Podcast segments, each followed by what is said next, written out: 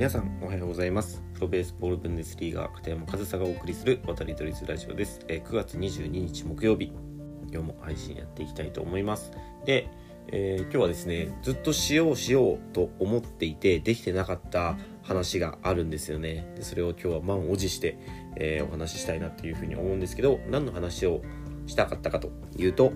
今年東北勢初の夏の甲子園優勝を果たした仙台育英高校の須江監督の、え、発言なんですけど、えー、須江監督といえばね、あの、甲子園優勝した後の監督インタビューの中で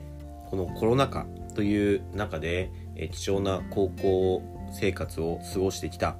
自分の生徒だけでなく全国の、ま、高校球児、え、高校生に対して思いのこもった言葉をおっしゃっていてそのインタビューがね少し話題にはなっていたと思うんですけど僕はこの須江監督のそのインタビューでおっしゃってたことではなく2011年に全中中学軟式野球の全中ですね全中準決勝で敗れた時におっしゃっていたということが僕これすごく印象的でそのことについてお話ししていきたいなというふうに思うんですけどじゃあまずその須江監督がね、その2011年、えー、前中で負けた後に何を言ったかっていうのをね、先に言ってしまうと、えー、負けたのは技術がなかったからです。気持ちや体力、意識の面では日本一を狙えるレベルにあったと思います。そこで気持ちで負けたというのは単なる逃げ。技術がなかったから負けた。野球選手である限り、技術を伸ばすことを考えていかなければ上に進むことはできません。というふうに、え、おっしゃっていたそうで、え、僕ですね、この内容は、えー、フルカウントさんの記事でね、え知ったんですけど、まあ、まずそのフルカウントさんの記事のタイトルが、え気持ちを語る指導者は逃げ、仙台育英須監督有言実行の4年前の LINE っていうタイトル記事なので、概要欄にね、URL 貼っておくので、もしよかったら読んでみてください。で、この記事の中にあったね、この2011年の敗戦後のインタビュー、でおっしゃっていたことということで、えー、範囲をね、えー、気持ちで済ませる指導者は逃げだということをね、おっしゃっていたそうなんですけど、僕これ本当にもうその通りだなというふうに思います。その気持ちって正直不確かなものなんですよね。で、その不確かなもので負けたっていうのは結局理由をはっきりしてないのと一緒だと思うんですよ。範囲をはっきりさせないと、その範囲を克服するための対策だったり方法だったり課題だったりそういったものは見えてきませんよね。だから範囲をはっきりさせない指導者って僕指導者というか指揮官って僕本当にダメだと思うんですよ。ただねもちろんその気持ちがねプレーに影響するっていうのはもう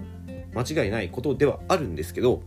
だってねそのやる気のあるチームとやる気のないチームじゃそれパフォーマンスは違ってきますよね。だから気持ちがパフォーマンスに影響することは100も承知なんですけど負けた原因をそこに持っていくっていうのは結局範囲をはっきりさせてないだけなんですよね。負けた原因っていうのは必ずあってそれが誰か一人の選手のエラーだったり一人のバッターのバントミスだったりバッテリーのワイルドピッチパスボールだったり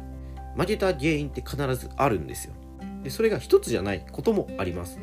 この選手とこの選手のエラーが原因で点が取られて負けたとか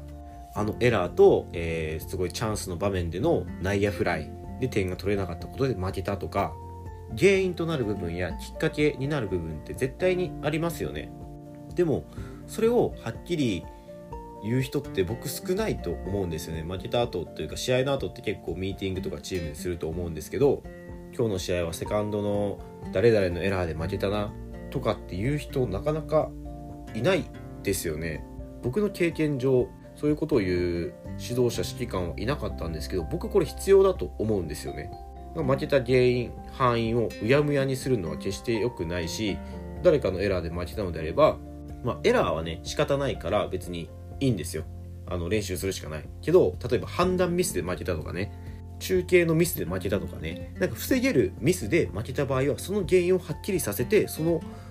範囲を潰すための練習。それがそのチームの課題になるからチームとしてのパフォーマンスを上げる。つまり勝つためにはそういった範囲をはっきりさせてそれを潰していくことが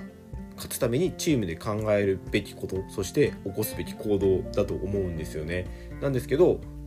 正監督も多分同じように感じてらっしゃると思うからそうおっしゃったと思うんですけどその負けた原因を気持ちがなかったから気持ちで負けた。そんなの何の解決にもなんないですよね。でもなんで多くの人がそうやって言うかというとその見えないものの方が何か表現として綺麗だったり価値観として美学のような、うん、だからもう先入観ですよね。でその誰か一人のせいで負けたって言わずに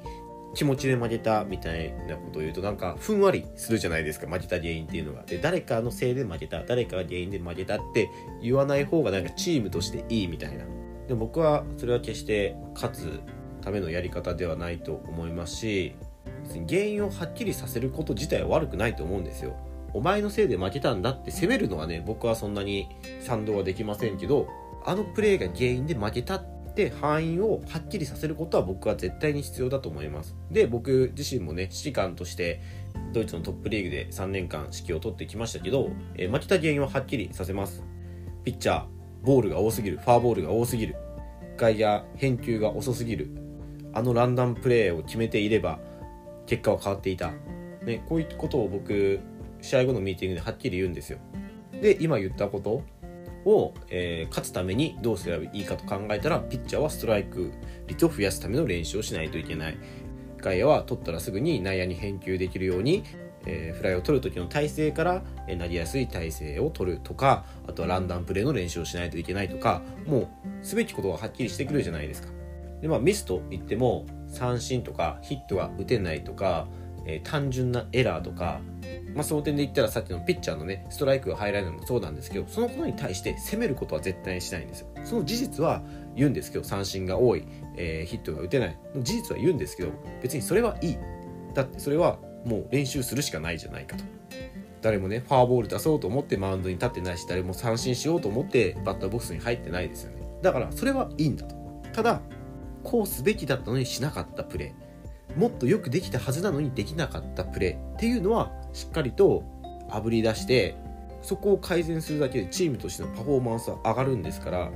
特にその範囲になったプレーとか場面っていうのはちゃんとはっきりチーム全員で共有するようにするんですよ。